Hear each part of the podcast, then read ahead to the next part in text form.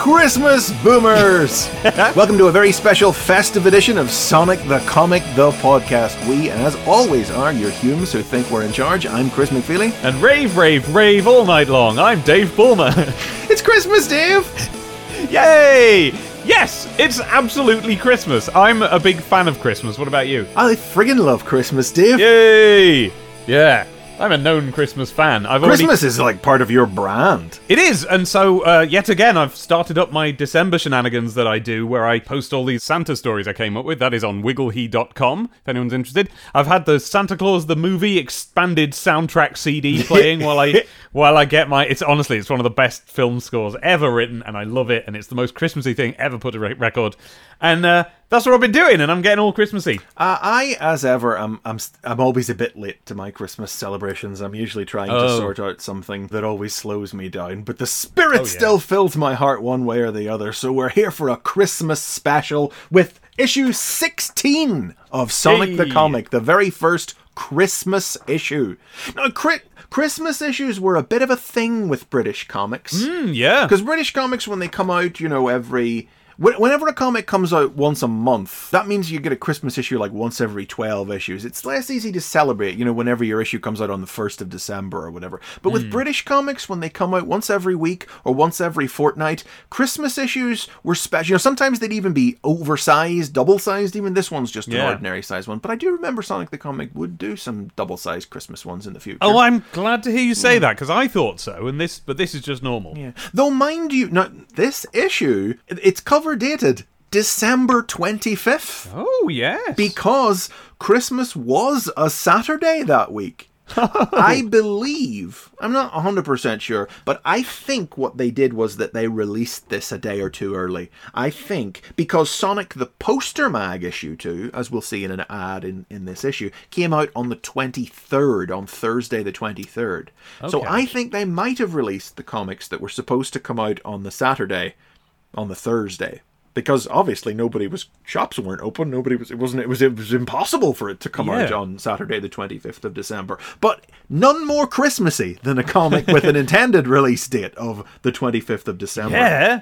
And how Christmassy this is. Just when I slid this issue out of my collection, I, I I was like, oh, I wonder what the cover's going to be. And of course, it hit me like a ton of bricks. This is a really, really festive image in my memory. Like, this is all tied in with Christmas. We've got, the, I mean, first off, the logo itself is Christmassy. You've got the old Christmas pud, you know, holly berries on the S.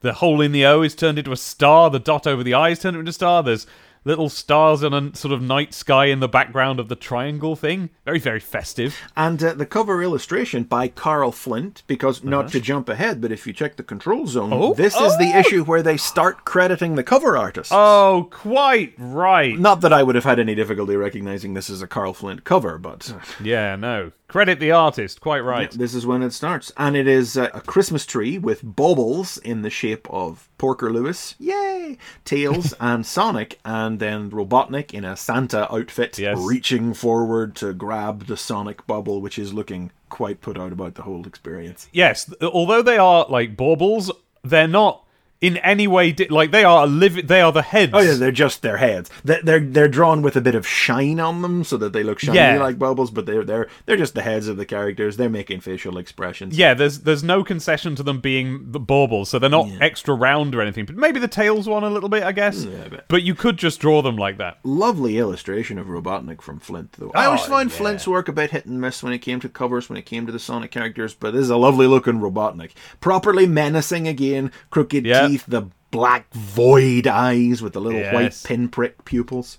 And the only text on the cover is Ho, ho, ho. And behind all of this, by the way, oh, behind yes. Robotnik, behind the tree with the baubles in it, the cover itself, like the base color of the cover, is a special shiny silver. Yes, a metallic silver ink. And I'm not imagining this, am I? Yeah. No, no, you're quite right. You wouldn't know this if you were just looking, Looking at, at the scans, scans. But yeah, this is one of those uh, fifth color ink situations where we've got an actual metallic silver cover. And the only other call out on the cover is that a new teal series Tails starts inside. God, just something about that silver though, it really makes me feel like not just festive, but primary school festive. You know when you were Yeah. You know when you were little, you're in the infants, you're making a Christmas card for your mum, right? And they give you sheets of gold or silver paper or card. It's that sense of just like, yeah, it's just silver. It's basically a boring color, but it's a bit wrapping papery. It's totally wrapping papery.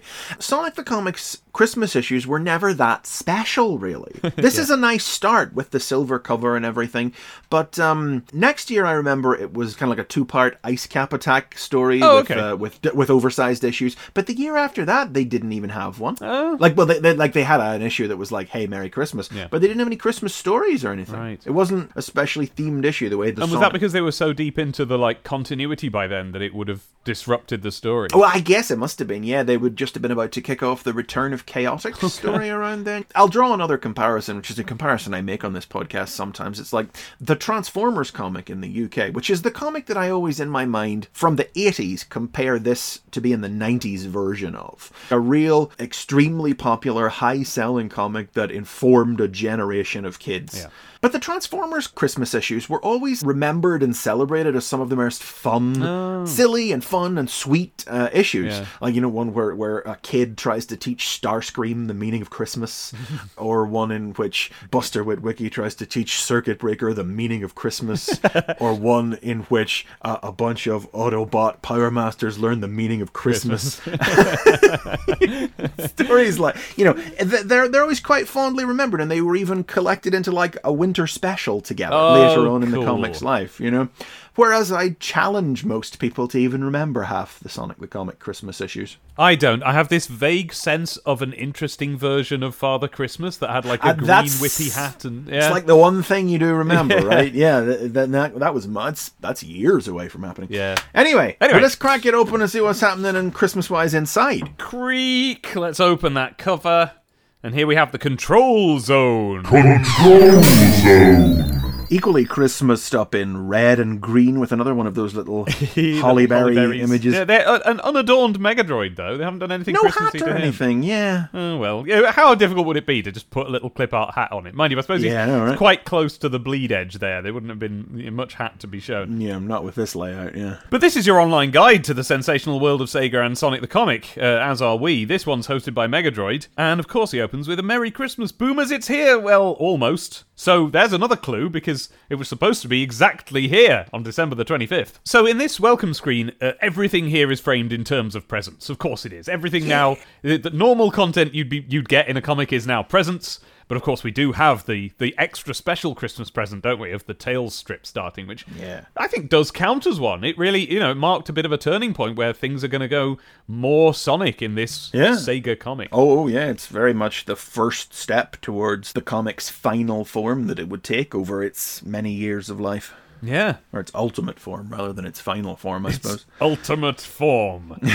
You fool. This isn't even its final form! yeah, we've already had the Bio Lizard. Now we've got STC.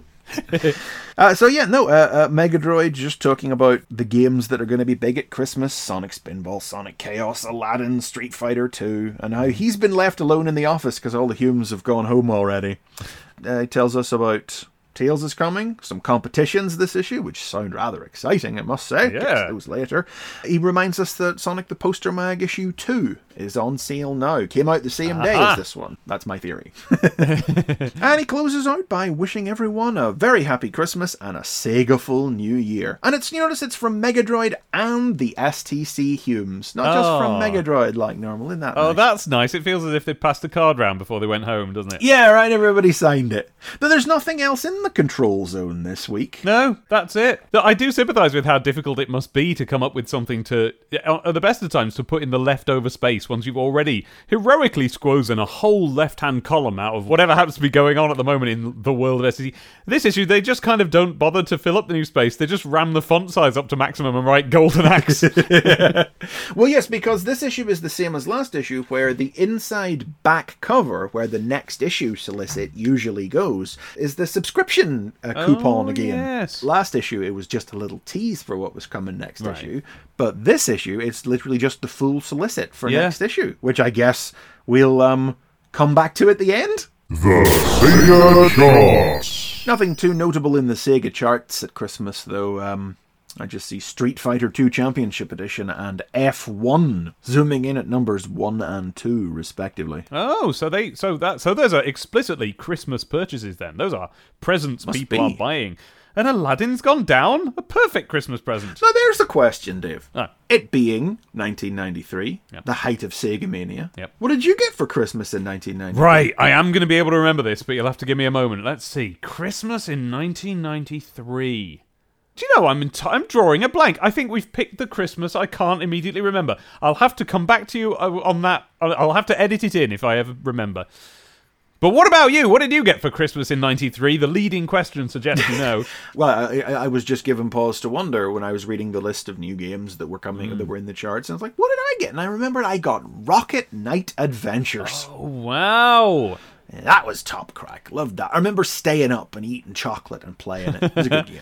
Yeah. You see, I'm still in the pre-Sega days of my life at this stage. I'm Oh, not, yeah? yeah, purely an Amiga kid at this stage. So if I got any game at all, it was it'll have been something on the Amiga or just toys. Well, that's always know? a, we were children after all. we were full-on children. Shall we uh, go on to Sonic? Well, yeah, but now I'm obsessed with what I got for Christmas. 93. That's the sort of thing I'm very good at remembering. Hang on, Christmas. Okay, I would have thought that's that's the thing. I would have expected this from you. I think I might have just had a remote control car. I think that might have been my present that year, but that might have been my birthday that year.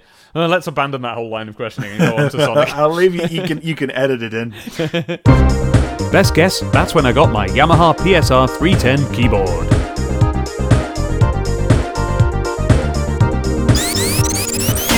Sonic! Happy Christmas, Dr. Robotnik! Written by Mark Millar, art by Brian Williamson, letters by Elitta Fell. What? I'm all over the place right now. I need to Your settle down. brain is distracted. Do you know why? It's because I was trying to do them all Christmassy. I was trying to go like, you know, Yeah. Mark, I don't know, Snowman Millar. And I then- know, I know. It, it crossed my Yeah. mind. Yeah, Mary Mark Millar, and That's what uh, we'll have. Sonic! Okay, go for it. Sonic the Hedgehog in Happy Christmas, Dr. Robotnik, written by Mary Mark Millar, art by Brian Winter Wonderland Williamson. We workshopped these just a moment ago. Let, letters by Elitta Jingle Fell. It seems the season of goodwill has convinced Dr. Robotnik to turn over a new leaf when he and his badniks come to the Green Hill Zone to hand out presents and celebrate Christmas with everyone. Sonic is suspicious, and his fears are confirmed during the Christmas party when a badnik, drunk on a little too much oil, it's a good bit, lets slip that the Robotnik they're partying with is actually a robot with a bomb inside. Sonic grabs the robot and speeds to the nearest cliff, hurling it into the ocean just before it explodes, and then is back to the party to rave, rave, rave all night long. We both like that line, didn't we? Yeah, I don't know. Maybe we need to change one of the two now. Maybe. I don't know. I feel like we're having fun. I feel like we're getting all Christmassy. It's like we've had a bit of brandy, but we haven't. We should have. We should have got a bit tipsy before we did should have. Yeah, we should have had Yeah. a real Christmas. Yeah. Oh yeah. Do I have to do any driving today, or shall I go and get myself a little tipple? I, I might do in a minute. I think this is the last regular story Mark Millar wrote. oh, do you? Well, Yeah. I remember them rolling out an inventory one of his years from now. Really? But this is the last regular one he did, I think. Oh. And it's quite blatantly another one that was written without any regard for the idea that Robotnik was the evil overlord of the planet. Sure, sure. I mean, if this is the last one, then that makes so much sense of what the deal was. Like, they went to him and said, Can you just write us a year's worth? Of seven page throwaway Sonic stories. And he went, I mean, yeah. There you go. That runs up till Christmas. Is that enough? Um, or maybe he was a dedicated staff member in the office every week. Maybe he was always there, you know, playing on the Mega Drive. Uh, Who, who knows? We don't actually know, but we suspect. Artistically, though, it's definitely been drawn with all the relevant uh, reference material that's been created over the last uh, bunch of issues. Because we have Robotnik in his sort of pseudo adventures yeah. of Sonic the Hedgehog inspired outfit that Richard Elson's been drawing him in since issue eight or nine. Missed it again. We've got the Trooper Badniks. It's very easy to believe that Millar just wrote a Badnik in his script. Yeah, I, I a hundred percent. But something about the visual of the Trooper Badnik with the tin of uh, high octane oil in his hand, and the little stars and spirals whoa, whoa, whoa, around his head to indicate he's drunk. Something about that visual is much more charming than it just being a buzz bomber or a motobug or something. I guess, although I do also want to see drawings of drunk motorbugs. Yeah. I'm up for that. Maybe that's something I'll get onto. Fan art of a Badnik Christmas party where everyone's all tipsy. I really enjoyed this story, Chris. It's it's a cute one. Yeah. it's a very traditional British comics Christmas Christmassy type episode. That's exactly what it is. It Yeah. it feels so Christmassy. It's it's got without actually being like I don't know, like a full on.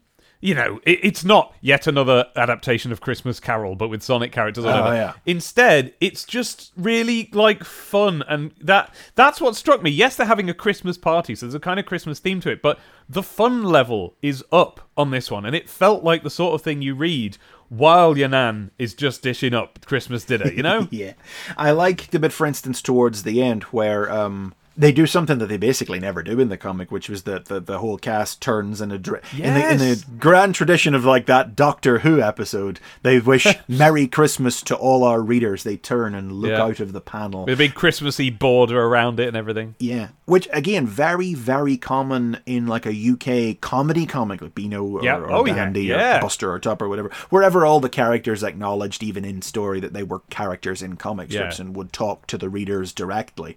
And there's something about this strip as a whole that sort of symbolizes how, at least in this first year or so, that Sonic was sort of like half action adventure comic, half jokey, bantery Brit comic. Yeah. I felt great reading this. It felt so much like I don't know. This was because this was something you got on kids' TV at the time in Britain as well. Hmm. Um, where and I, well, not just in Britain, because of course there were American Christmas special episodes of cartoons where the characters would look out into the camera, but we sort of didn't really get those here as much. I, I never remember seeing things like the All Stars cartoon Christmas special type thing aired here. Oh, yeah. Uh, although I understand they they exist, but you absolutely would. For instance, you know, an episode of Maid Marian would finish, and they wouldn't say "Merry Christmas" to the audience in the episode, but they'd be in the broom cupboard at the end saying it. Yeah, yeah. There was always a kind of a crossover of what was going on on kids' TV and the presenter sections between, and this felt like that to me. This it felt so welcoming, and it just felt right. And I kind of want, I want to walk into a comic shop in December and see all the superhero covers are, are Christmassy, and I want to see them all break the fourth wall because it's different. It's a completely different world. You don't have to suspend disbelief to the same degree around Christmas. That's it. It's the magic of Christmas, isn't it? Mm-hmm. because the comic normally has Megadroid to do that sort of fourth wall breaky Yeah. little world in between the real world outside the comic and then the fiction of the comic strips themselves. And I, Yeah. I'm genuinely struggling to ever remember another instance where Sonic the comic would actively break the fourth wall completely and directly like this again and Yeah. I don't know if they ever would. I don't Um, think they did. But it doesn't matter because it's Christmas. It's Christmas. It's a whole different universe. That, but that's the thing. Because also you were off school or about to be, and so you're anticipating that change of your world as well. And it really was just like we're in a different universe for like two weeks at the end of the year, and everything. is Yes, it's perfectly reasonable for everything. to- Rules didn't apply. That's right, and that was good, and that was fun. So the artwork here is a Yeah, this is by Brian Williamson, who we remember drew. Um, Yeah, what did he the do hero? The, the rather crap Hero of the Year issue back That's in issue fourteen, right. and he also drew Kid Chameleon. Oh yeah, that's right. And again, I'll say Um, yeah. the same thing I did the, with his previous Sonic, although I'll say it more emphatically this time. It's a skip and a hop, and it's easy and simple, and a lot of people probably would dislike that, but I just don't.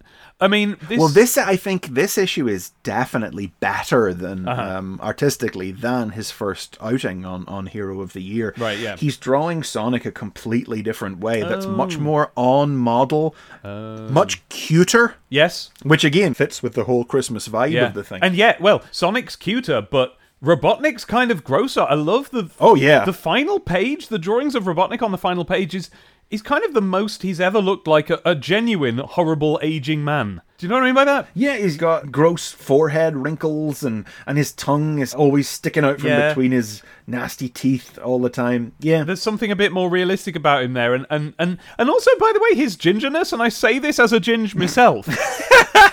has a disturbing quality to it because, of course, it's. I'll go out on a limb and say it's the hair color that most reads as a color. It's the one where you're concentrating the most on what color the person's hair is. And so, for someone of his age, to not have gone even slightly grey yet. There's something slightly weird about that, and and I increasingly realise about me. And so, and so there's something disturbing about this kind of this bald head, which you know you don't imagine it's shaved for fashion, and this giant flaming moustache. That contradiction is kind of it, it feels stronger here, maybe because of the felt tip pen bright orange that he's used and the pink the, the the ruddy pink that he's used for his skin tone as he Very bold colours all throughout, generally. Yeah, in this, in it's issue. yeah. bright. It's it's really colorful. Like so, okay, Sonic the Comic is going to get some amazing artwork as the comic goes on, but I'm really Yeah. starting to love, actually love the easy to draw ones. They're very human. Yeah, these early rough years. They're, Yeah. yeah. yeah. I mean, because let's, you know, as much as I'm saying it's cute and, and fitting of the Christmas and everything, Yeah.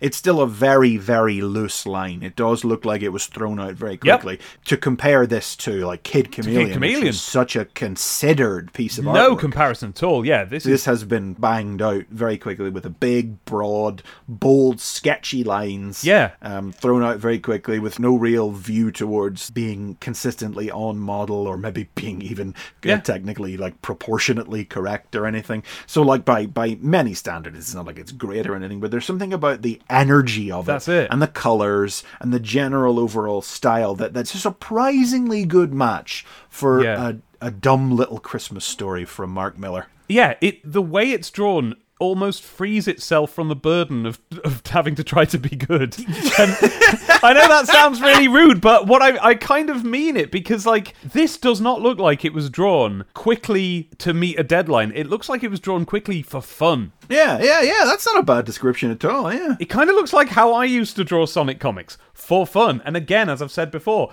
this kind of comic gives permission to do that. The I tell you what, it ties in with something you've described earlier on in the podcast, like the series, where STC.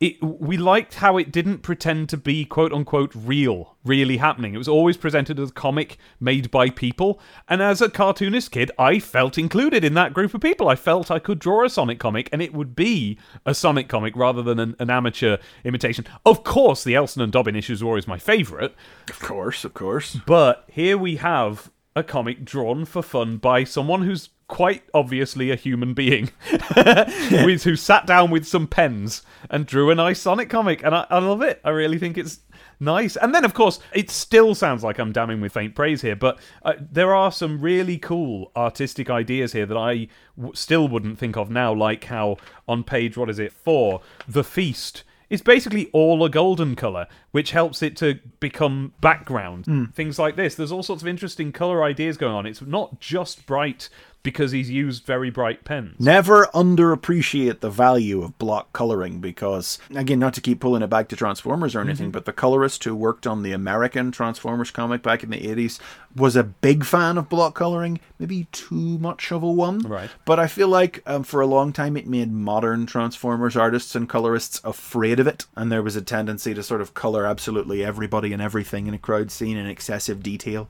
And it's like, nah, ne- never underestimate the value of a big, solid, sort of dark blue crowd, and then pick out the characters that matter in color in the front. Speaking of the feast, did you spot the various Mark Millarisms in this one? Um, perhaps I didn't. Oh, hang on. I've just spotted some hair restorer being drunk by a rabbit through a straw. You know what? I didn't spot that one myself. That's on. That's because we were both concentrating too hard on rave, rave, rave all, All night, night long, long, which is, which is what which is Sonic- what Sonic is Yes. singing just above that. just as he scratches a record or something. No, I was just referring to the fact that it's set in the Green Hill Zone rather than the Emerald Hill Oh, Zone. you, I see. Sally Acorn is once, though not named, Sally mm-hmm. Acorn is once again our primary animal friend character. Yep. And um, also, uh, the feast is made up entirely like of uh, burgers and fizzy pop and stuff. Yeah. Um, which we, if you remember back in issue five, was what Millar wrote Sonic as eating as a rule. That's right, yeah. Abby pointed out to me a bit of a Millarism, which was when the bomb goes off and Sally goes, Oh, I hope Sonic wasn't hurt. And Oh Rabbit goes, What, you reckon he's a wimp or something? That's yeah, a that's, Mark Millar that's moment, a Mark isn't it? Millarism. That's very much so. Similarly, for this one, uh, in the midst of the party, they're going three cheers for Dr. Robotnik! And then the camera swings around to behind him, and Sonic goes, More like three chairs. And we see Robotnik is so fat! I mean, I'm. How fat is he? He's so fat, he's sitting on three whole chairs. Which is a gag that ages poorly, but you still kind of crack a smile about it. Yeah, I'm less inclined to laugh at that sort of joke now, but back then I did. Of course you did when you were a kid. It's like that's just what comedy was. But it, it does age poorly. But it's so it's uh, again Mark Millar. What are you gonna do? But but also it's a good pun. That's the thing. Puns are the highest form of comedy in British kids comics. Yeah, and it's it's okay. It's got three things, right? Number one, which we're gonna write off now. Haha, he's fat. But I did laugh Yeah, at it. we write that one. I apologize. I did laugh at it.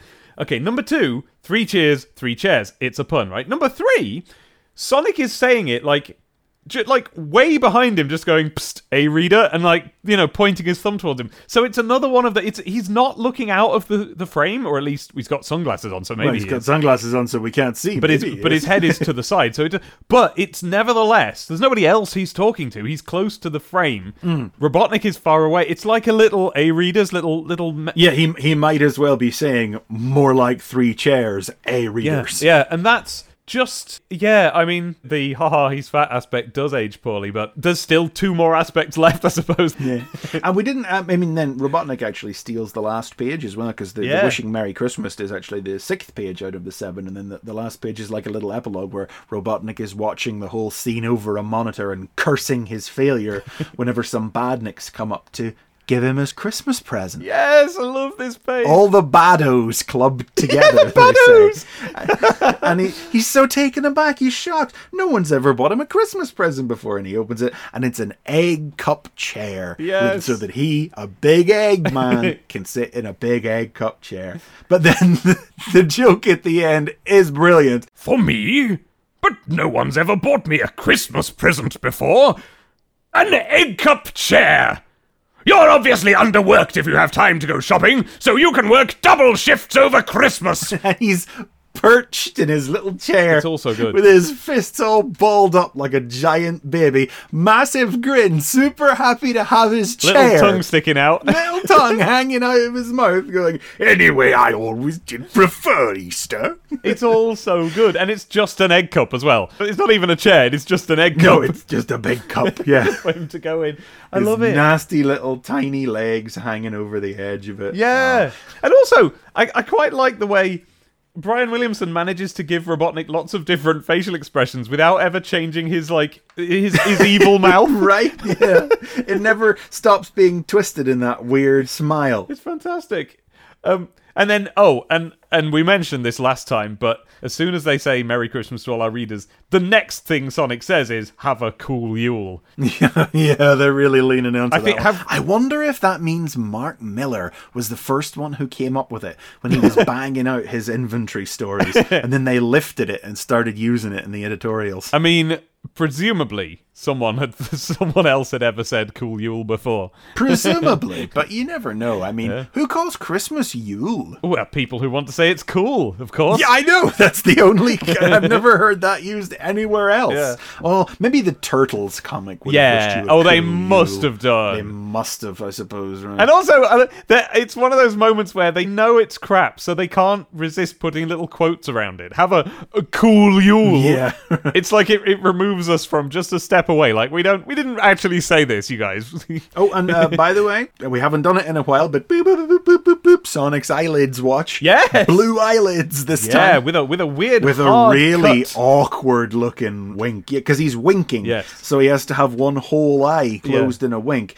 But the way they've done it is that the middle bit of his eyebrow ridge doesn't come all the way down to his um, his nose. to his muzzle. Yeah. So it's just kind of got this hard black line over one half of his monogoggle. Just yeah, just basically drawn a line between the two eyes, as if to imply there's always a line there. It's just that his Yeah. eyelids aren't currently Current, yeah, over it. yeah. Oh, they're almost there, and I'm still blue though. That's the uh, really Still blue, interesting yeah. part of it. Keep an eye on that. Well, I mean, look, we're at the point now. I feel like we haven't been flagging it up. I'm sure we must have seen some eyelid action Maybe. between now and the last time we called it up. But it's all right when there's double closed eyelids. We have double closed eyelids on the previous page, and it's blue eyelids there. But it doesn't stand out as much because you don't have that. Hmm. no, because they're both closed. because they're both closed. Yeah, I love that shot of Tails just below that panel, actually, where you know flings Robotnik, the Robotnik robot, off the cliff, and Tails comes up and is like, "What are you doing? That wasn't Robotnik, Tails. That was a walking bomb." And Tails is like, "Are you out of your mind?" And then the thing explodes, and they're drenched in the tidal wave from the explosion. And Sonic goes, "When are you going to learn I'm never wrong?" And Tails has just got this Oh, yeah. eyelids half closed. Like he might as well be looking into the camera Yeah. like Jim on The Office expression Yeah. on his face. And by the way, this is another good STC explosion. We had a few, and I, I mm, like yeah, this that's one. a nice one, isn't it? Yeah, Yeah. you feel the oomph in that one. Review zone. Review zone. Buggy Run for the Master System, Donald Mm-hmm. Duck 2 for the Master System, ToeJam and Earl 2 for the Mega Drive, and the Davis World Cup Tour, a tennis game for the Mega Drive. They're all by Vincent Lowe except for the tennis one, which is by Mm. David Gibbon.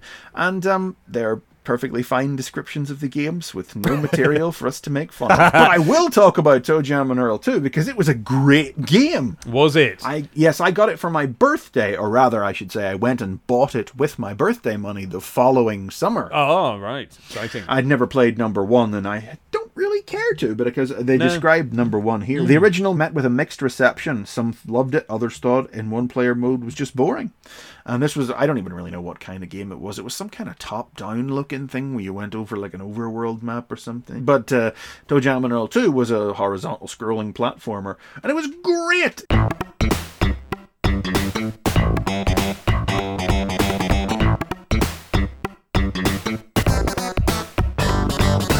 It was so cartoonish and full of like funky It cartoonish was. keep on trucking energy. Yeah, I looked up all four of these games on, on YouTube. The thing I was struck with with ToeJam and Earl 2 is that the design of it and the Oh, animation yeah. of it and everything is completely in keeping with what was going on in American cartoons at the time. And that's the sort of cartoons that we really only got to see if we had access to something like a satellite dish. Goodness knows how you'd ever get your hands on one of those boomers. Hmm. Incredibly up to date, though, in a, in a very genuinely impressive way. The idea was that you had to find all the humans who had infested the character's home planet and you had to trap them. You hurled magic jars at them and they would be sucked inside the jars. them. Like a Klingon mating ritual. Yeah, and you had to gather the jars and take them to the like the rocket ship at the end of the level, which would shoot them back to Earth. So it was an exploring game where you had to find all the humans. But then there were like submissions where like a supporting cast of friends were scattered around the game who would give you advice or or give you like submissions where you go and find something for them.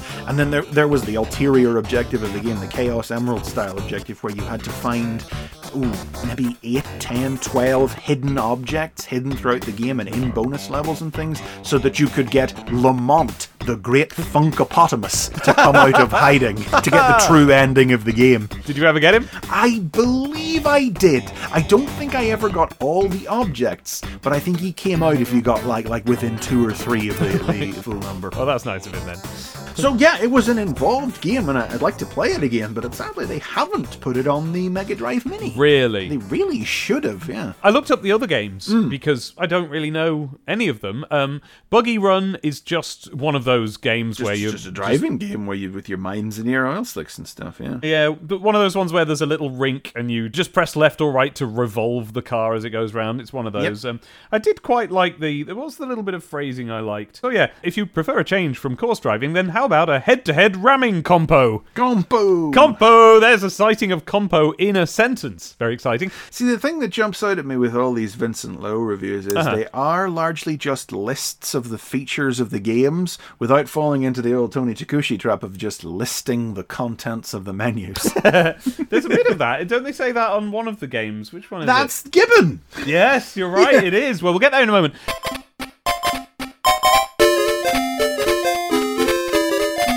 Donald Duck 2 is actually called Deep Duck Trouble, and we know that just from the screenshot. The screenshot's right there, yeah. Not sure why they've called it Donald Duck 2, but Um, it's a great looking game for the Master System. I- If you said it was on a more powerful box than Master System, I'd believe it. It's very colourful, the animation's fantastic. Interesting to me is that this is a Donald Duck game, but the intro explains that we're going to be playing as Donald Duck because Uncle Scrooge is out of action and we have to help him. Hmm. So, like, this is a time when DuckTales is so definitive Yeah. that it means that, like, a game focusing on Donald has to explain itself. So there's the taster of Huey, Dewey, and Louie in the intro as well. yes, So yeah, all framed through the DuckTales prism. And also, I like the last bit. If you've played the previous titles, you'll appreciate just how good this is, which sort of implies the previous ones were a bit rubbish. But yeah, then over in Davis World Cup Tour, I, my eyes just slid over this whole thing, and I couldn't take any of it in. yeah, it's just tennis, man. Talking about sports. I mean, even Dave Gibbon doesn't seem very interested in it because it's like from the main menu you have an array of options. You may select training, exhibition match, tournament, Davis Cup, or the World Championships. Oh, I'm sorry, or the World Championships. You may also choose to play on one of four courts, including grass, clay, hard, or indoors. Training gives you a range of options. Uh, wow, it's yeah. mm, sorry, Dave. Sorry, why does it say champion dash chips? I, I guess it's a pun because it's a computer game. 'Cause of computer games? chips, I guess. Okay. yeah. I don't know. I mean, I wonder, does the game say champion chips, or is that Dave Gibbon attempting to make a pun? I see. I wonder this as well, and I did look it up to find out if it was a jokey game, and um, and I still don't know because um, so as a game, it has it's just a tennis game. It has some of the game stuff that's like vitally important if I'm to ever enjoy a sports game, you know, graphics and that. But generally speaking, I don't care. But one of the selectable players, and, and you don't name them, is a Frenchman called Marc Lard. Now, I couldn't find any sign of a tennis player called Mark Lard on Google, which made me wonder if this was a joke on, you know, Mark and Lard. Mark and Lard. but Yeah. they only started a month or so ago. So almost Oh, well. certainly not. Weird coincidence. Weird coincidence, isn't it? Uh, he does manage to wring at least one good line out of this Oh. review, though, in the Raves and Graves section, where the Raves is incredibly addictive and fun to play, and the Graves section is you may lose a friend when you win three sets love. Yeah. I mean, it's a joke. I, I, Yep. I don't know that it's funny, but The- it's yeah. Okay, next page. Um, okay, next page. Compo. It's a compo. Yeah, Skyhook. Get a free Sky TV satellite system. A system. satellite Good system. gravy, Davey. Listen, a, a satellite dish and receiver, yes, please. Now look, I've I've had one now. It was a bit rubbish. You had to watch TV to use it, but back then, In 1993? Wow. Good God. I wouldn't have satellite for another 10 years after this. more for me. I didn't have one until about 20, 20 no 2013 was when I got my first Sky Dish, and I got rid of it a year later, having never watched it. Well, there you go. the page is titled Skyhook then because um, in addition to this Sky TV satellite system and receiver, you can then also win Hook Swag. You can get a Hook, that being the Robin Williams and Dustin Hoffman film about Peter. Yes, it's a really I like this. Skyhook is a thing. Skyhook is that I tried to find out what the original meaning of that name is. I don't I couldn't because it's the name of lots of different ideas and mechanisms. And here Sky satellite cuz oh, cuz Yeah. Americans here Sky is the name like we Oh, would yeah. say Sky the way you would say cable because it was the dominant company and you didn't get it through a cable, you got it through a Sky dish, a satellite dish. So Sky Hook, Sky Hook. It's yes, yes, it's great. Well, you can win the satellite dish, or you can win a Hook game on Mega CD or Game Gear, and one of four exclusive Sony Image Soft T-shirts. Wow, I wonder what that was. And the whole contest is for some reason written in uh, pirate speak. Avast ye swabs. Yeah, no, not the whole thing. Give me that no. first paragraph. Give me that paragraph. you okay? All Do it, do it, do it. Avast ye swabs! Those scurvy knaves at STC have landed a rich booty from the good ship Sony Image Soft. Now you can not only play the grand new Hook game on Mega CD and Game Gear, but you can watch the Spielberg movie on which it's based on Sky Television with your own satellite TV receiver and dish. Arr, Jim lad!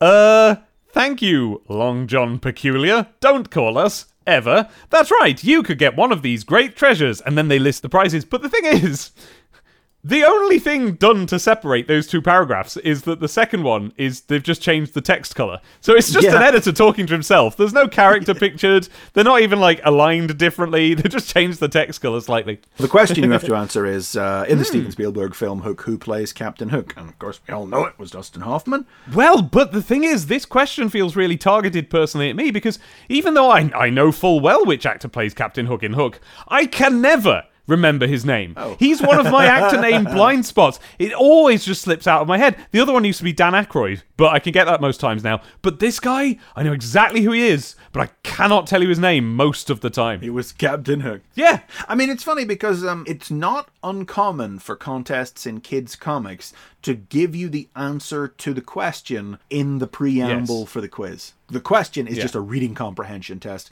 where you just have to pull the answer out of the paragraph. But it's not anywhere in the comic. No. You have to know it. Got to be a Hook fan. So, if you know the answer to that and you want to enter, then write your answer on a postcard or sealed down empty envelope, it says here, and post it to the address on this page by the closing date of Friday, the 28th of January 1994. Loads of time. And the first correct entry pulled from Captain Hook's old exoskeleton will win.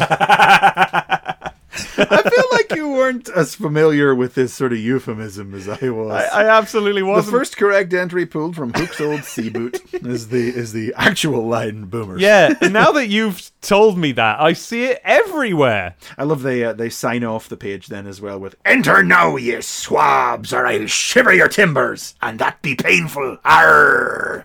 Written there in the voice of a killer whale from Ecco the Dolphin. That's right. Oh, speaking of Ecco, Hey.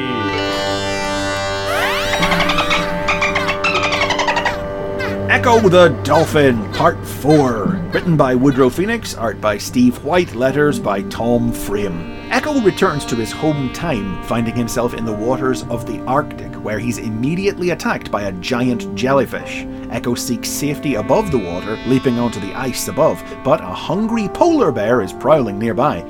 Caught between the two predators, Ecco uses his tail to smash the ice sheet and send the bear tumbling into the water, where it and the jellyfish fight. The bear emerges triumphant, and Ecco tosses the animal a fish as thanks before departing for Atlantis. Steve White Christmas. Uh, Tom Snow on the window frame. and Woodrow Phoenix Christmassy though. so Uh, no. Woodrow Phoenixmas. Woodrow no. Fee No, hang on. There's something, there's something in wood. Yeah. Christmas wood, wood Uh, open fire, firewood, wood fire. um, wood row, row, row your boat. Wood, um, Gently down the Christmas. okay, never mind. Moving on. So this is lovely. It's gorgeous, isn't it? Yeah, like I mean, I, I think I said last issue that Steve White's first issue with Ecco a little bit awkward here and there, but this one is wow. Yeah. Like this is just gorgeous. It's fantastic. Now, if I was being uncharitable, Okay. this- I- and I'm not. If I was, I would say this is very fillery because it is just a five-page story where Ecco makes a jellyfish and a polar bear fight. It's not based in anything from the game aside from the fact that it's set in the Arctic and there's an Arctic level in the game, and that's all that it is. It's like he'd looked at the story of the game, he'd broken it up into two six-part serials. He knew where he wanted the break between the serials to be, and he just didn't quite have enough material to maybe fill out six full issues, so we get this dropped into the middle. But that's if I was being uncharitable, because in actuality, it's friggin' great. Yeah. It really, really evokes those nature book, nature documentary vibes we've been talking about over the last really couple of does. issues, because it's just a little snapshot of the wild where one of the animals happens to have speech bubbles telling us what's going on. And it even gets more of that animal language stuff. You know, Ecco calls the jellyfish a fingerfish. Fingerfish, yeah. Or when he comes smashing out of the ice, he's shocked to find that there's ice over the water and he thinks that the water has grown a shell. Stuff like that. Oh, I love that. It's lovely. I, I think there's a time when I would have been aggravated by that as a, as Yeah. a kid, and I would have gone like, "Oh, this is Farthingwood stuff. Shut up." But now I love Uh, it. Yeah, yeah. No, the the farthing wood comparison is very apt, Mm-hmm. and yeah, I could see like an impatient kid hungry for action Mm. not being into it, but but no, I, I love it. And as and, and as and as I said, Steve White's art has gone next level already after Oh, one yeah. chapter because this is the first one. Then actually, barring a couple of panels at the end of last issue, where a, a lot of the pages take place like in and around water, because the last issue Ecco was being carried through the sky mostly. Yeah. Um, so we get a lot of lovely underwater effects. Look at this panel here where, um, on page two, where Oh, we see I from am. below, close worry, to the I am. surface, as we see the ripples on the surface of the water from beneath. Or this absolutely gorgeous one on page four, where the bear hits the water and it falls Oh down into like God, the dark yeah. green water and all the shadow and it's top lit so the bear is really only defined by the shadows coming up uh, underneath it as it as it sinks into this Yeah. this greenish water or even the panel right before that where the ice gives way and the bear goes you know that's the sort of panel where the sound effects aren't necessary you know what i mean Yeah, I do know what you mean, the, yeah. the of the ice cracking and the and the bear roaring and hitting the water are so unnecessary that to be honest the big cartoonish crackoom and roar sound effects they almost bring it down a bit Uh-huh. I get that. I didn't notice it myself, but I get it. there's really nothing to say much about the story because there isn't much of a one. It's just a wonderful encapsulation and example of the little touches that we've been zeroing in on on the previous Ecco issues. Yeah, I mean the the moment where it really hit home for me, it should have been on page two, looking at the the like shafts of light refracting through the water from different mm. directions and stuff, like the one where it's overhead and it's all shimmering on him and there's streaks going out everywhere. But it was the third page, the polar bear scene, the actual painting work itself, like the the brush strokes and how that makes a picture, is actually quite simple and accessible without some of the like impossible reality that a lot of painting has. That means I can't Yeah, yeah. begin to imagine how painting is done. With this one, I can see it and I can figure it out. Yeah, it has the illusion of complex realism, but if you really get down into it, it's actually a fairly minimalist stroke. That's it. But it's because the actual shapes are what give it its reality. That polar hmm. bear looks real and heavy. Yeah, the lights and shadows as well. I love Yeah. the way it's just pure the, for the the areas where light is striking the bear are just pure uncolored white. Yeah. Well, I mean, maybe he did use white paint, but what I mean is it's the same white as the surrounding page, anyway, is all I mean. But there's so much white.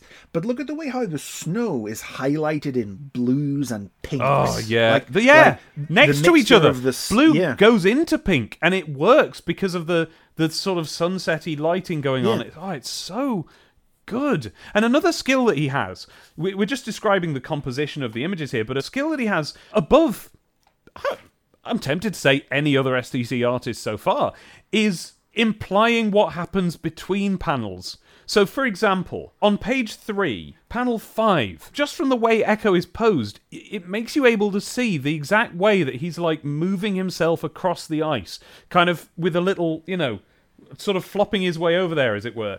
You can see how everything moves around. That that what you were saying before about the polar bear crashing down into the water is so sequential in a way that the hmm. rest, certainly nothing else in this issue is. Yeah, like because it, it's basically it's two thirds of a page, four panel sequence where panel one Ecco smashes his tail down into the ice. Panel two, the ice starts to crack under the bear's feet. Panel three, the ice erupts and they start their fall. And then panel four, where we actually see the bear sinking into the water. It's um. It's the sort of thing that a faster paced, more actiony comic might have done in one or two panels, but this that's languid, naturey, slow moving, flow like water Mm. comic that Ecco is is able it takes its time to do these things. And it does the job of, of helping to sell the weight of the polar bear, the threat of the polar bear, Mm-hmm. and at the same time, of course, the thoughtfulness of, of Ecco himself. It's it's great, this. oh, it's so good. It's so good. And it's very illustrative of how the change in art style from the first two issues from Chris Webster on the art to Steve White for the last four is massively beneficial to the comic. Yeah. One thing I just want to mention that I've just noticed for the first time ever is that you can see the pencil work in some. Yeah, look at the first appearance of the polar bear. You can see a blue pencil sketch outline in the top of his head because that's the only part that's like unpainted. The smoking gun to me is the first panel of the last page where there is a, a faint outline of a higher dome of Ecco's head. Oh, You see that? Yeah, look at that. Yeah, yeah. So I think those are the. I think he's penciling in blue, and then he's painting over the top of that. And and by the way, it's not a criticism or I think a mistake that you can see some of these pencil lines. It's it's all part of this beautiful painted effect that it doesn't pretend to be something it's not. It's painted in a Yeah. in a way that says, "Hey, check it out, paint." It's great. Yeah, it's because it's not shooting for hyper realism, No. but it's getting very close to it. Yeah, hold it further away, and Hmm. from a certain distance, you'd think you're looking at photographs. yeah, yeah, almost. Yeah. Bring it close to, and you can see very clearly each stroke of the brush, and you can figure out how, you know, perhaps you could do some of it yourself. Oh, it's gorgeous. News Zone. Gosh and golly, three's coming. Sonic Three, Sonic Three, a sneak peek at the big game. Out of bloody nowhere, suddenly we got half a dozen screenshots of Sonic Three. Why no mention of this in the welcome screen? This is enormous news. I know this is huge. And you know what really absolutely blew my mind though? What? A lot of information about Sonic 3 is still classified, but we can tell you that it'll be out on the Mega Drive Yes. in February 1994. That is two months away. Oh. And imagine living in a world now where a game as huge as headline grabbing, the third installment in a massively successful company and console headlining trilogy. The first you heard of it was two months before it came out. Yeah. God, it was a different time. Amazing. And this is this has got to be, I'd say, the biggest news we've had in STC so far, right? Well, next to Sonic CD, yeah. Uh, yeah, but that's it. I mean, that's the only comparison, and surely, Yeah. surely Sonic 3 is bigger news than Sonic CD, at least in retrospect. Yeah, yeah.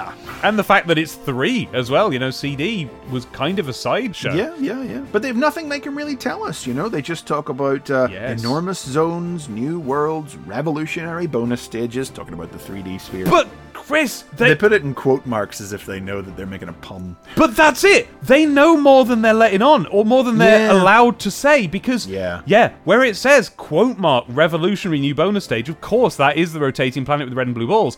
But then they say no more about it, so that reference goes unexplained here. It's purely a teaser for those of us looking back in the future to appreciate. Yeah. isn't that interesting? And of course, they say they're, they're Sonic, Tails, Robotnik, and a mystery Oh. new character. But I spotted something. Look at the screenshots. Mm. They're all recognizably from Sonic 3. Yes. But the sprite is the Sonic 2 sprite. That is not the Sonic 3 sprite. Oh, I, I, okay. There's some telltale signs. So um, the the big one where they're in the Angel Island zone facing off whatever those little rhino guys are called. Um, Rhinobots, I think. Ah. Totally unimaginatively. a very clear delineation between Sonic's head and spikes there. That's that's a Sonic 2 thing. Um, in the one of the um, Carnival Night Zone where he's going up the turny roundy thing, it's a shot of him from the back and he's got the very thin, pointy spikes from Sonic 2. These are Sonic 2 sprites, or they could be Sonic 1 sprites, but I think they're Sonic 2 sprites.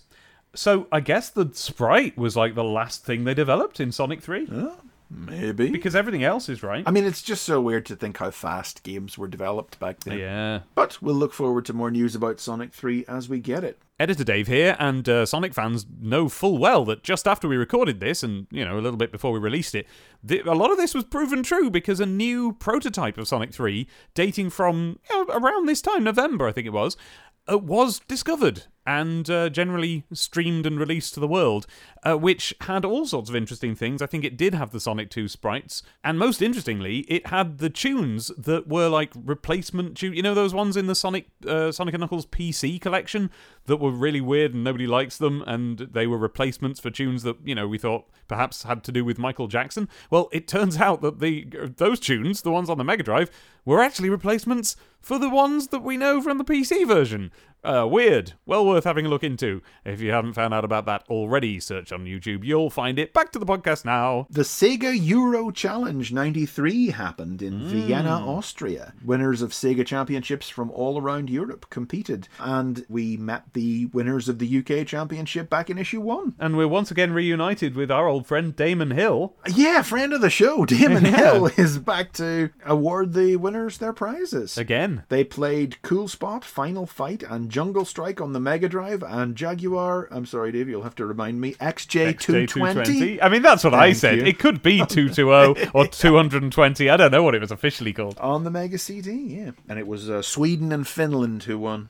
But Damon did give a pair of his racing gloves to Natalie Cooler from Belgium for being the first girl to ever reach a European final. Yeah. Good on you, Damon. Oh, and look, look who it is in the photo of Damon. Is that Fezhead? It is. Well, it's definitely a. But bloke. is it It's, really uh, him? it's the Yeah, question, isn't it? exactly. It's a bloke in a fez. I was thought I was going to lean in and see Chris Evans there. Sorry. uh, what else? Um, Games get rated. yeah. Do you remember that in an earlier, a, a very early issue, there was a letter coming in saying, "Is it true that Mega CD games have ratings on them?" Well, we're now hearing that all games, starting from May the first, nineteen ninety-four, all, or, or rather, it is likely that all computer and video games sold in this country will display a rating, just like films and videos. All the major software publishers have agreed to introduce a voluntary classification system following concern over the violence content of various games. I wonder what we're talking about here. I'm thinking Mortal Kombat. Well, I've just done a quick Google, and as Oh. you say, you stressed that it's likely starting from the 1st of May. It looks Oh. like it was the 16th of September of the same year when the ESRB came into effect. Oh, okay. I wonder what the delay was. I don't know. Maybe well, they probably said likely because they were still just hashing things out. But yeah, that's when they started rating games, and they're as useless today as ratings as they were back then because everybody thinks video games were toys for children and didn't take age ratings under their notice. It's really weird that that still I know, right? is the case. How many GTAs are we in now? a whole new ball game. This is interesting to me, um, and, and it is, and that's not a joke because it's a. yeah, I know. It's like it probably wasn't when you read the headline, but then you read the rest of the story and you were like, "Oh, okay, well, no." And this was interesting to me then. Football goes platform in new game, nearing completion and due for release from Domark in March of 1994, is Marco's Magic Football, a unique blend of football skills and platform game action, featuring ubiquitous, quote, cute character, Marco. I don't know why that's in quotes. It's just a little yeah. cartoon boy. Um, Marco, the game centers around a plot by an evil owner of a toy factory to turn living creatures into mutant sludge monsters with the aid of a terrible new substance. Marco and his football are the only ones that can stop this dastardly villain. The game features excellent cartoon style graphics and animation, looks set to be well worth a look, and it comes out, yeah, blah, blah, blah. Now, we know that doesn't this actually get a cartoon strip? It does, yeah. Before the end of 1994 in STC, I think we'll be seeing it around next Christmas. Yeah.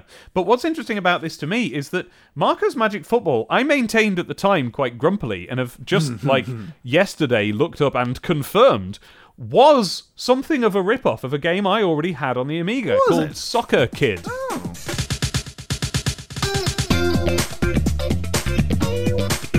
Yeah, Soccer Kid was a platformer that used the uh, Arabian Nights engine. That was also a platform on the Amiga. And it was made by people who'd done various football games before. They'd, they'd done some Manchester United games. But what they made was this platformer in which you start off by picking the uh, the kit you want him to have, and you can. And I assume they were based on real football kits, but it was like every possible combination of colours you could possibly imagine. Uh, yeah, but I still like to sort of design a colour set I enjoyed, and then Sure. and actually, that's actually thinking about it. I suppose that's relatively impressive for a 16-bit game at the time that you Yeah, could change yeah. the sprite to any your- color yeah. scheme you want. Character customizer, essentially. Yeah, exactly. And then so then you are this boy who's got a football. It's a platform game. It's a fairly standard platform game, but you can do various stuff with the football. You can dribble it, you can header it, you can knee it, and you can do all this stuff that you can then use. So you can you know, hit things far away, collect things with. There's various things you can do with this football. Marco's Magic Football is precisely that exact same setup, fairly shamelessly ripped off. Um, but because of course it was on Mega consoles, Drive, yeah. I, I think it's a little bit better remembered uh, in retrospect. Not that it was a particularly great game to my memory. No, did you play it? I did play it. I don't remember thinking it was that hot. I tell you what, then I'm going to have to do a football stream, aren't I? I'll play some soccer kid and I'll play some The end times. Yeah, What else we got? Uh, just closing it out in the bar at the side, two for one. Uh, doing double value games, two games in one pack.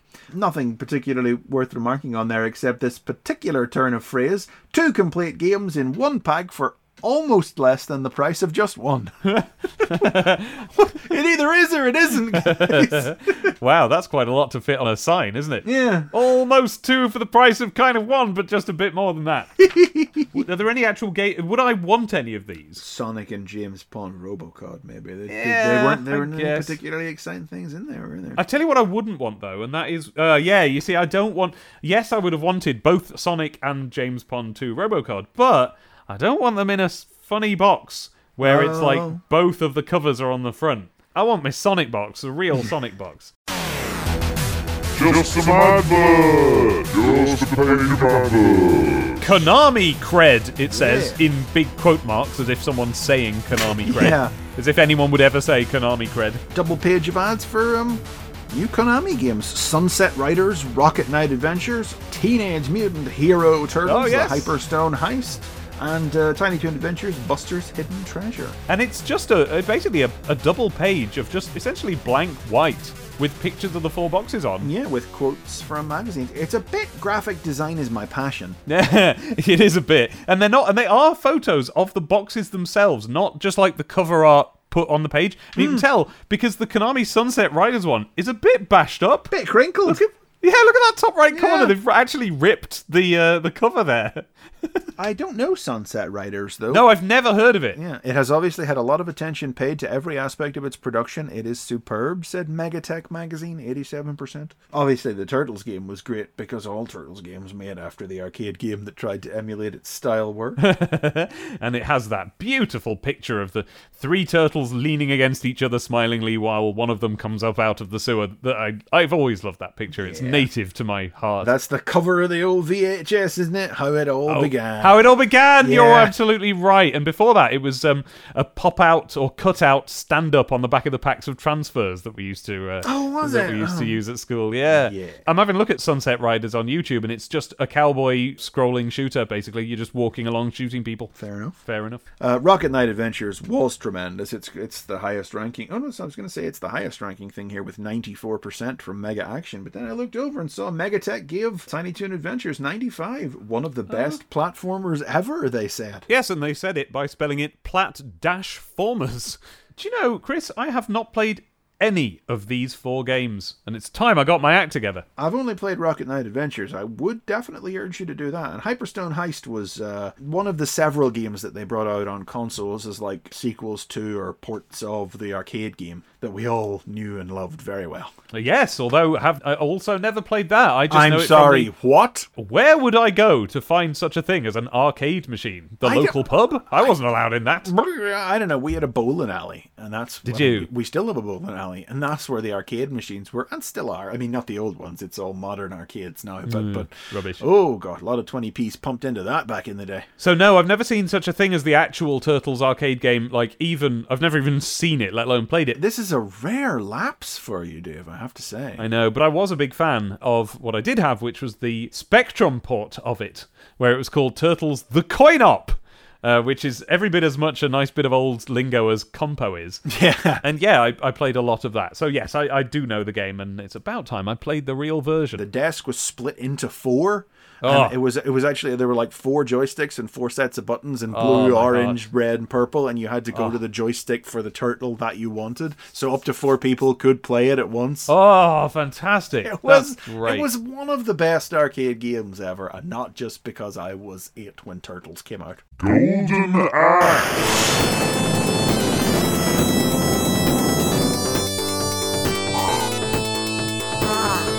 Plague of Serpents Part 4, written by Mark Eyles, art by Mike White, letters by Ellie DeVille.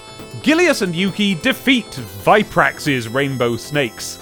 That's a nice sentence. Viprax's rainbow snakes. But the serpent wizard transforms his hands into snakes. Oh no! And knocks the two of them out with poison strikes. The pair are loaded onto a cart and wheeled back to Cabraxis' stronghold.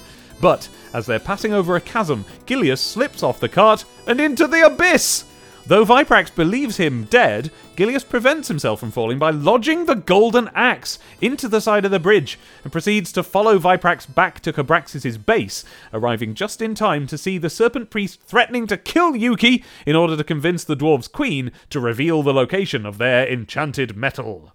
This is one of those ones where I think we might be running out of uh, involved things to say about Golden Axe because it's settled into. Yeah. a nice rhythm.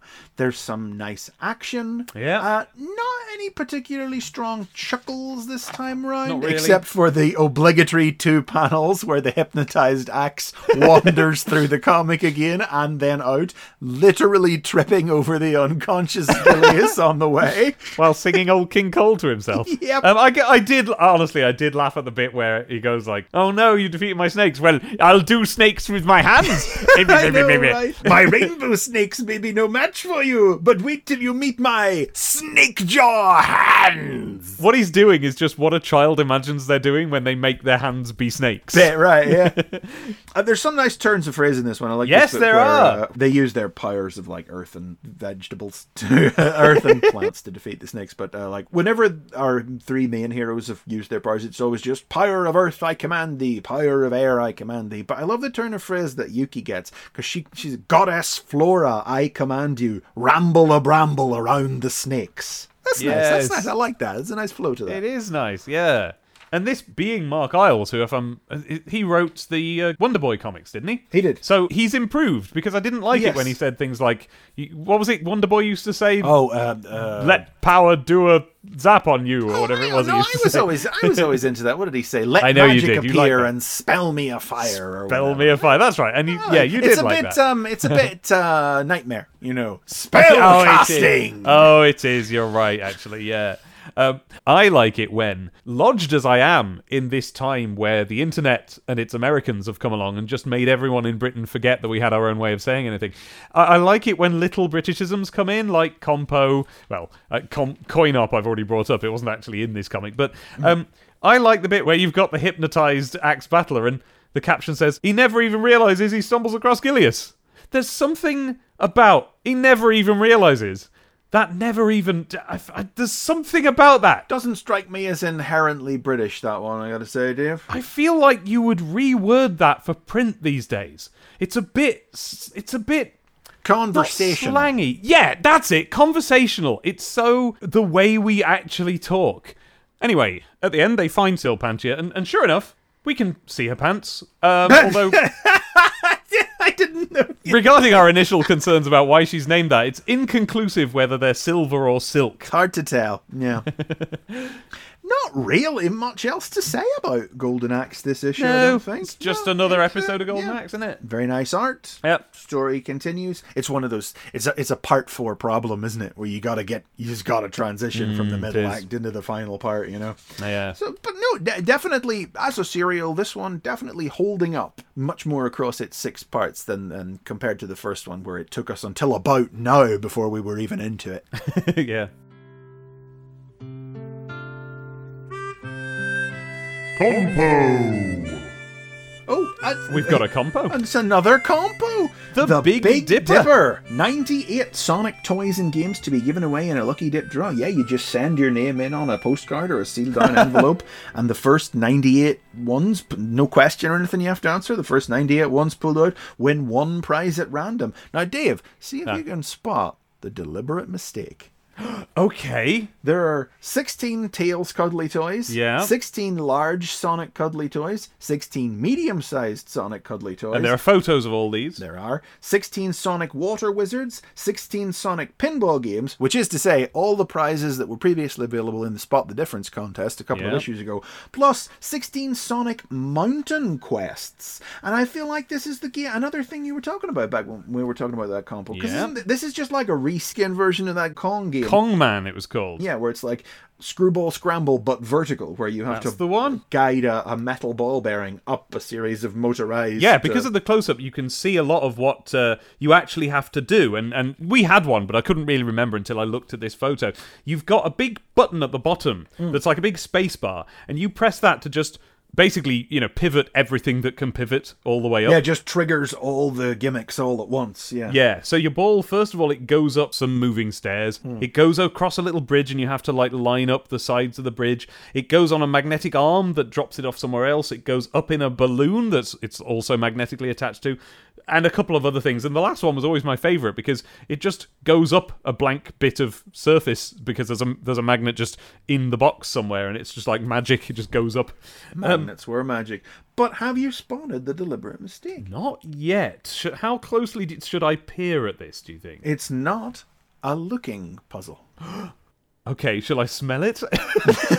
No, 16 plus 16 plus 16 plus 16 plus 16 plus 16 Oh. is 96. It's not 98. oh, So something's wrong here. What's left? Is there some detail we're missing? There must just be 18 of something, not 16. but that's just my pedantry. These are some great prizes that uh, I think anybody of our age back at the time would have been very happy to get a hold of any of these. I mean, And yet, for some reason, did I send a postcard in? Did I, balls? I know. Me neither. What were we doing? you didn't literally didn't have to do anything. You didn't have to cut your comic up. You didn't have to deface anything. You didn't have to answer a question. You didn't have to lift a finger. Well, you did. You had to have a postcard. Maybe that was it. Maybe it was like, uh, "Mum, can I have a postcard?" All right, when I get round to it, and it never happened or something. But no, I don't. I will not blame my mum for this. I don't think I bothered. And No. why? Why? Who knows? Just some advert. Just a page advert. Uh, here's the full page advert for Sonic the Poster Mag number 2 on sale at all good newsagents from the 23rd of December, which is why we are assuming that the comics that were meant to come out on Saturday, the 25th, came out on the 23rd instead. You will be hearing us cover this poster mag You will. very soon. Q-Zone. Not too much to chat about in the Q zone again. Flintstones for the Master System, Universal Soldier for the Master System, and Sylpheed for it has a picture of a Mega Drive, but it's for the Mega CD, isn't it? Yes, it is, isn't it? Oh, and codes for Jurassic Park for the Mega Drive as well. quite interested to see how um, they agree with me here in my comment about Sylpheed when we talked about it last time, which is uh, once described as the Sega version of Starwing, which of course is what Star Fox was called in the UK. And uh, and yes, it was. Well, it was twice described as that. Once on this podcast, and once we do not know where else. But uh, I love the little descriptor that he gives after that. Is it once described as the Sega version of Starwing, but now known to be nothing like it. oh, so so he means you know in days of yore they used to think it was going to be like Star Fox, and it's not. And then it it wasn't. Apart from that, it's just some cheats. If you want to know how to win at Universal Soldier or Jurassic Park on the Mega Drive or the Flintstones on that system, this is where to go. We don't, so I'm not even going to tell you the cheats. If you are desperate to know them, but for some reason you refuse to Google them, then write to at Sonic Podcast on Twitter or stctpodcast at gmail.com. Tails, the Nameless Zone, Part 1. Written by Nigel Kitching, with art by Dave Windett and letters by Elitta Fell. Left behind by Sonic, once again, Tails soon finds himself with other things to worry about when the mystical portal to his homeland, the Nameless Zone, opens in front of him. The zone's rulers, the Enchanter Kings, have summoned Tails because they have need of a great champion to defeat the evil warlord, Trog and they think Tails is perfect for the job because it turns out he's been sending letters home claiming he, not Sonic, is the hero of Mobius. This is very interesting, isn't it? It interesting is a good word for it because okay, first of all, very very important thing we have never talked about on this podcast before, but that it is vital for context is that at this point in our lives, Tails the genius mechanic did not exist. Oh, yeah. No, no, this no. This was not a thing in Western media. We will not find out about that until about 1999. Sonic Adventure. Yeah. As far as we were concerned, and I think as far as Americans were concerned as well, because in American comics and American cartoons, Tails was very much the little brother character, Yep. in a sense that he, he really was a very young character who was the little tag along kid for Sonic's adventures, in the style of any number of like Western cartoons who had a little tag along kid character. Yeah. And the Archie comics and the SatAM cartoon had their own mechanic character in Rotor the Walrus. Mm-hmm. Uh, and uh, as we'll see, Porker Lewis filled the tech role for Sonic the Comic. Yes. The idea of Tails the Genius Mechanic just fell out of thin air Yeah. as far as we were concerned when Adventure came along. Well, not even Sonic Adventure, like it's sort of in. Sonic Adventure, but it only really, really came to the fore in Sonic Adventure 2. Yeah. To us, Tails was cast by UK media much more like a young sidekick. You know, he was the Robin to Sonic's Batman. Mm-hmm. Yeah. He wasn't quite the little brother character that uh, he was played as in US media. Um, a little bit of that, a little bit, but he was much more like the an underappreciated sidekick than he was a tag along kid, as he was in US media. Yes. This story was kind of like Nigel Kitching pouncing on that idea of the underappreciated sidekick and essentially laying out the blueprint for most of Tails' future solo stories. He would only write some of them, and they wouldn't all be about this particular setup, but they would follow this pattern of Tales going off and trying to prove himself as a solo hero, often through some kind of hilarious misunderstanding. So let's just say it. Uh-huh. The idea that Tails would send letters back home pretending he's the hero and Sonic's his assistant in order to big himself up to his family. Yeah. Brilliant idea. Yes. Wonderful. That's great. The idea that Tails comes from some Lord of the Rings magic and orcs and elves other dimension? Friggin' weird. One of the single weirdest ideas Nigel Kitching ever had for the comic, and never particularly good, I gotta be honest. It's not something that he ever really. It's like he kept it in its own little bubble of Tails stories. Like, Yeah, it never bled over. yeah, when they're on Angel Island, Tails isn't going like, well, as an alien from another dimension, this is. You know what I mean? Well, that's the question. That's the question. Is the Nameless Zone another dimension, or is it just somewhere on Mobius that's only accessible via magic? Well, this is the thing, exactly, because the whole of Mobius is divided up into zones. and it's a zone. and it's a zone, and we've already had the um the hidden zone, Yeah, which yeah. is like a dimension aside. So is this just another one? Is this the the Camelot zone? Is this the fantasy zone? And if so, I don't know. There's still something really interesting about the idea of Tails just being from this lineage of this world of fox people who are all fantasy. you say interesting, I say friggin' weird. I'm trying to remember how I felt about it at the time. I don't remember feeling that it was that weird. you can break it down. You can understand it as like, first of all, Sonic is world famous. Mm-hmm. Everybody knows who Sonic is. So the idea that Tails would ever be able to convince Ah, anybody that. Sonic was his assistant, you got to create some kind of displacement. Where he comes from has to be somewhere that, at the very least, doesn't get news from Mobius on the reg. Though you do wonder how he's sending the letters back. so that's the big thing I think that must have informed the decision to go for this other dimensional route. But then to have it be a land of fantasy and magic ruled by enchanter kings full of goblins and orcs and trolls? What?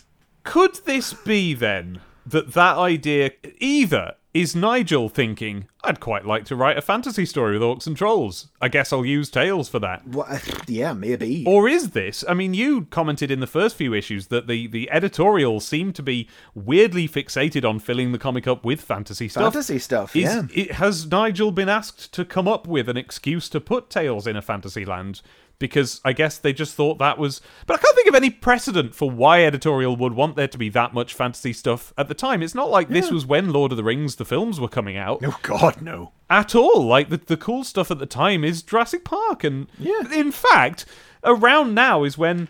Uh, certainly, I and a, a few other people start to lament the fact that stuff like Neverending Story and that isn't coming out anymore, and it's only with Lord of the Rings a few years later that it comes back as a genre. So, why all the fantasy in this mm. comic? I mean, perhaps it's Nigel looking at the world of Sonic Yeah. and seeing that given that Sonic's adventures are so informed by like high tech action and hmm. superheroics and robots and that, and then perhaps that's the contrast he's shooting for that if he's going to do a Tails solo adventure and in order to, to distinguish it from the futuristic high tech superhero action of Sonic, he goes for a, a sort of, you know, medieval fantasy land type thing. Maybe. It's still weird. It's still hella weird. And uh, I think the further out I get from it, and the more that I can divorce it from just like a childish love of Sonic and have to rationalize it with my general dislike of epic fantasy, I think the more I have little time for it now. right. Because we haven't even mentioned the fact like that Tails gets magic armor. Oh, that's right. Yeah. So, like, the idea is, well, so as we see at the end of the issue, this barbarian warlord type of character named Trog, this this pointy, scaly, monster-looking dude, is here to defeat the champion of the Nameless Zone. Or, you know, they haven't said it here, but I presume that you know that will allow him to conquer their zone because there's like a bridge that, not unlike that bridge that linked the Hidden Zone and the Emerald Hill Zone, if you remember back from the Hidden Zone mm-hmm. story. There's a bridge that links the Nameless Zone and stretches away off into the infinite distance, which I presume links to the wherever world Trog is from.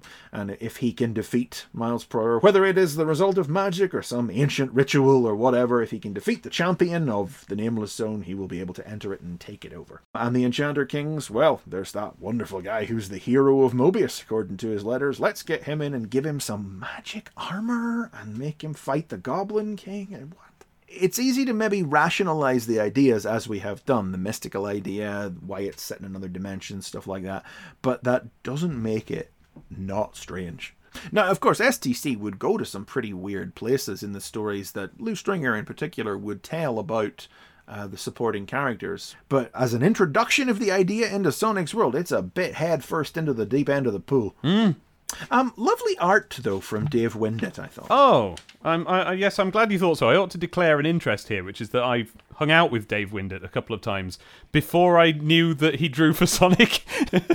Oh, Dave. uh, yeah, it's a, a little stiff sometimes, maybe, but with a real eye to uh, a very fine line, a, ver- a very neat line. A little stiff or staged, maybe. Not in a bad way, but, but um, with a lot of emphasis on a fine line, very carefully placed, uh, lacking maybe in, in, in any great kinetic energy or anything as a consequence of that. But uh, but still a nice bit of work. Um, it, it sparks in me the kind of feeling that what Brian you're talking about how Brian Williamson Sonic sparks in you because when I when I would have drawn as a kid, I would have had a very heavy focus on a, a tight line with a black marker pen yes, of course. that I can, I can remember looking at this back then and thinking, oh yeah, that's that's the kind of line I like to draw. I like to be able to draw. You know, Yeah. I found that sense of welcoming in in this art that you're talking about finding in Williamson's. And he's very well placed for drawing in this fantasy world. Look at how many fantasy details he's capable of putting in the background. Yeah, he does a good job. All of the bookcases full of stuff and the interesting masks on the walls and the, you know, tapestries hanging everywhere and all of this and of course the armor and all that sort of thing. And then he's randomly put a little PC in the corner of one room. even though even though it's this fantasy kingdom. Oh, yeah, there it is. Oh, hang on. Actually, did I? I've just. I think I've just noticed something. I think I've just noticed a detail. Look at page two. The background there is you've got the bookshelf, you've got the mirror, you've got the the little sword in the stone under the mirror Yeah, next to the yeah. bookshelf, and then turn the page, and someone's taken the sword out. yeah, this just happened. No, no, and that's See about- that? There's a little slot where the sword used to be. Someone's taken it and Yeah, taken it away. a weirdly brownish tails in the colouring. Oh, is it? I mean, like he's not full blown brown. He's we're not talking Archie or Adventures of Uh, Sonic. no, oh, brown, no, no, but, no. But uh, but he's much browner than your average Sonic tails would be coloured. But if that's my biggest complaint, well, he's doing fine, you know. So I can't remember where this goes, and I'm fascinated to find out. And I, because I am, or rather have emerged as someone who's very fond of fantasy stuff, um, almost to a, a really simplistic sort of idiot level, which is that I do just now and then want wizards and castles and stuff. I do, and I think that's the, you know, I think that's the 1980s computer game player in me. Well, the one thing I do remember is that this is only a two part story, The Nameless Zone. Really? Yeah, this is a two part story, but it would then be followed by another four part tale story that continued basically directly on from it. So it was still okay. a, a six part. Tails did get a run of six issues in the comic anyway. Oh, that's strange. Okay then. But it is a weird one. I think the older I get and the more I get removed from my experience with it as a child, the less time I may have for it as a concept, not as a story, not as a piece of execution, but just as a as a base concept. It's just it's it's very non-sonicy. And uh, you know, as we say, maybe that was the point. Speedlines. Ah, here we go, opening up with that letter I was talking about an issue Yes! ago, where um, Martin, oh goodness me, that's a lot of syllables. Martin San Severino Oh, hello. from Hemel Hempstead uh, writes in to complain that Sonic the Comic said that the Adventures of Sonic the Hedgehog started at half nine when it actually started at Oh, he actually woke up and had already missed it. That's a very sad story. And Martin replies, If I had a heart, I'd feel sympathy for you. Megadroid has a little. It's not. Like, that's not supposed to be sass. That is supposed to be, I'm a robot and have no heart, but if I did. But I love this one over here from uh, Colin Mena of Newtownards. He loves the mag, has written four times, wonders where his other letters are, and says, This time I thought I would send Megadroid two pence because he doesn't have any money. Yes. because of course we have heard Megadroid complain about not being paid for his job. But Megadroid replies, "Well, it just goes to show that money does talk. Although I find your generosity touching, I would like you to know that I cannot be bought. Not for two pence, anyway. I don't know how I feel about this one. This is someone who, you know, is, is saying like, I love the mag and I've written, I've already written four times to you. I wonder where my other letters are. And then they've sent in money, and that was the tipping point. That's what got them printed to send money in. Martin McEnemy from Glasgow wants to know when Tails is going to have a girlfriend, and uh, Megadroid says probably when Scotland win the World Cup, or at least not until Tails starts to shave. Dear STC says Terry Legg of Chippenham, Wiltshire. Is Megadroid any relation to Terminator? Please answer this letter, as I'm very troubled with this question. Poor old Terry. Such a weird question. It's really weird. I mean, it goes back to that uh, thing in like what was it, issue three, where you were convinced he'd killed all the scientists who created him. well, so of course Megadroid would deny it, wouldn't he? well, he d- d- no more related to Terminator than a tin of kidney beans, he says. He says. I don't believe it. And uh, then we have another air quotes hilarious letter No. from from Doctor Robotnik. Wah, wah, wah, where a child complains about how uh, he could have bought 28 copies of the Beano with the money he spent on Sonic the Comic so far, but then the then the P.S. Ha ha, fooled you. Don't take any notice of what I said because SDC is is. And even Megadroid seems to feel that the gag is wearing thin because again it's like. So, whomever you are, you think that's funny? Well, try this for a laugh. You forgot to include your real name and address. so, no Yeah. water fun game for you, No water fun you game are. for you. God, Megadroid's actually got the SAS cranked up to 11 on this one, hasn't He's he? got his sass crank This out. speed line's not any particularly great letters or questions, but it's a good delivery system for Megadroid SAS this issue. It is, and also uh, he got in a better joke there. The whomever you are, I like that. Yeah. A couple of pieces of art here, too. Yeah, bits of fan art. There's one of uh, Sonic sitting by the fire with an issue of Sonic the Comic, complete with the Cool Spot advert on the back, Yeah. which is correct to the first few issues. This is my favourite way of spending an afternoon, he says. As he lazes in front of the speckly fire with, oh dear, a photograph of Amy Rose on the mantelpiece. Ooh, someone's been keeping Oh. up. It's not a Christmas picture, but it, it does have strong Christmas energy. It does because it's a fireplace. Yeah. It's lovely. And then there's a, another drawing of just an evil tails with like you know claws and sharp teeth with you know fangs with blood on them, and that's Claws, Evil Twin of tails by uh, Ross Dennis of Streetly. Sutton Coldfield, and we, we shouldn't miss out Shelley Blair of oh Carrick Fergus. Is it, how do you pronounce that? You're from Northern Ireland. Yeah, you've got it. That's right. Carrick Fergus, you got it right. Oh, okay. Uh, who drew the uh, the fireplace one? Do you know Shelley Blair? Have you ever bumped into I her? don't know Shelley Blair. If, if you ever meet her, ask about this, I suppose. Get her on the show. Yeah. Why does Evil Tails have a sort of stick? What do we think that is? I always assumed, and I may be wrong, I always assumed the idea that this was a, a hole he had torn in the page with his claws. Oh, cool. I know, right, it's, it's- maybe it's a bit meta for, for Ross Dennis, but that was always my read of it, was that this was the hole he torn in the page with his claws. Ross Dennis famously only reads things right on the surface level. yeah. And then we reach the final page, which is just the. It's usually the next issue blurb, but here it's just the subscribe to STC. Yeah, same thing we saw last issue. So, the actual next issue solicit, as you may remember, was in the control zone. So we're going to turn back to the control zone. And it invites us to blast into 1994 with Sonic oh. the Human, What? The strangest Sonic story ever told. Oh, I'm really looking forward to that. I remember one. that being a good one. I That and it, and it is the strangest. Very, very weird. Tails has Trog trouble. Certainly does. Plus Ecco, Golden Axe, Win Sonic videos, Sonic the Comic number 17 on sale Saturday, the 8th of January. 1994. We have I'm- to stop saying 1993 all the time on this podcast now. I'm sad to leave it behind. This has been. bit, yeah. I think 1993 is one of my favourite years of life. Aw. And I've always maintained that. I remember when 2003 hit, and I was like, oh no, I had this little crisis of like, I'm 10 years away from 1993.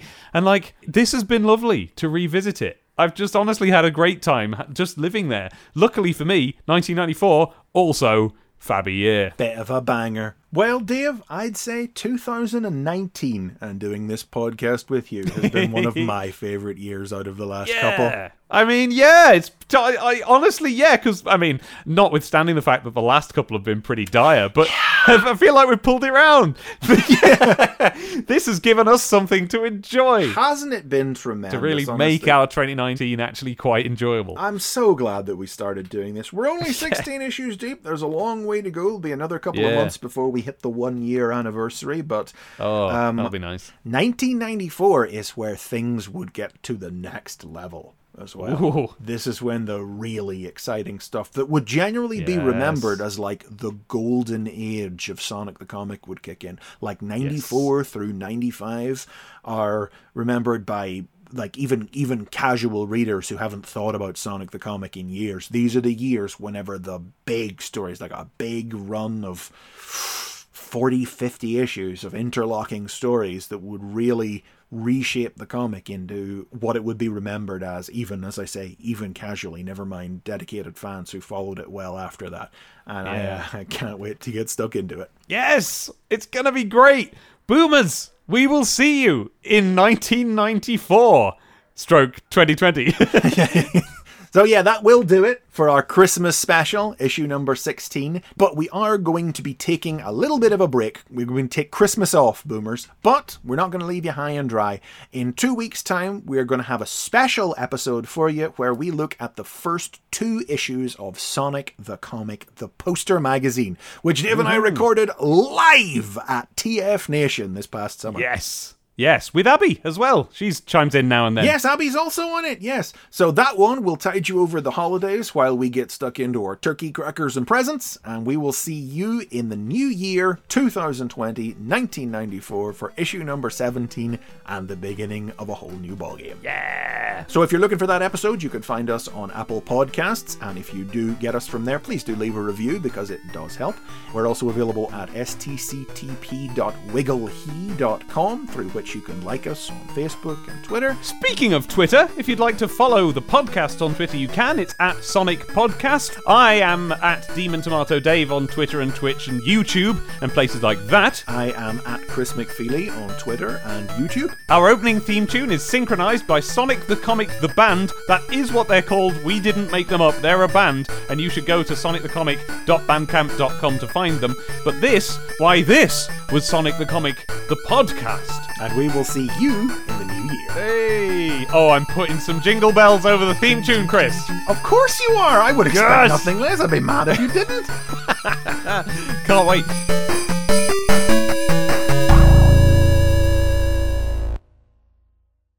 well, I've just done a quick Google, and as Oh. you say, you stressed there that it is. Uh... One more time. I did stress that, didn't I? Yes. Yes. Uh, I stressed that it's. you did stress that hard. Yeah, yeah. Um,